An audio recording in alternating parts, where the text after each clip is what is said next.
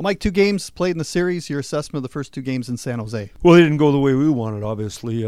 We've been penalized way too much. We're in the box too much, and in order to win, you got to stay out of the box. You don't get any rhythm. Everything is face-off circles that haven't been very friendly to us. So in the end, you add it up, we're not spending enough time in their zone, wearing on their D and hard on their goalie, and tonight's going to be much different. We'll be going. Mike, how do you improve the face-offs in both the offensive and defensive zone? Part of it's mental toughness and just your compete from your wingers and your compete from your centermen and knowing the guys you're facing off against. The second part of it is they'll have to put their stick down first at home, which is a positive thing for us.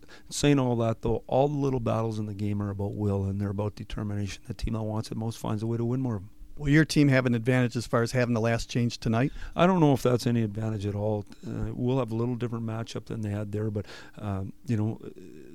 our groups haven't been outplayed. Their power play is cashed in. They've scored 3 goals with 3 guys on the ice, and they've scored 1 off a face-off. Those are critical things we've talked about and addressed already.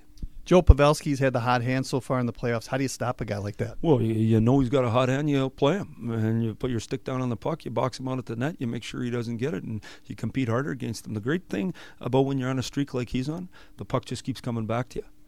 You shoot it, and it comes back to you. You shoot it. The other thing you don't do is you don't pass it. You just shoot it because you think it's going in the net, and that's what all guys on a streak do. Would you like to see your forwards shoot the puck more to the net? Well, absolutely, but one of the things that's stopping us from shooting the puck, in my opinion, is we're chasing the puck because of the face-off circle and we're in the box too much. So the face-off circle and staying out of the box will solve a lot of problems. What adjustments do you make in tonight's game? Well, I think we talked about 2 of them, staying out of the box and the face-off circle. But the biggest thing we're going to do is we're going to put Lebs in on the back end, maybe get a little more speed that way. Everything else is the same up front. Let's get after him. Who comes out? Lilja. All right, Mike, good luck in today's game. Game 3 just around the corner. Thank you.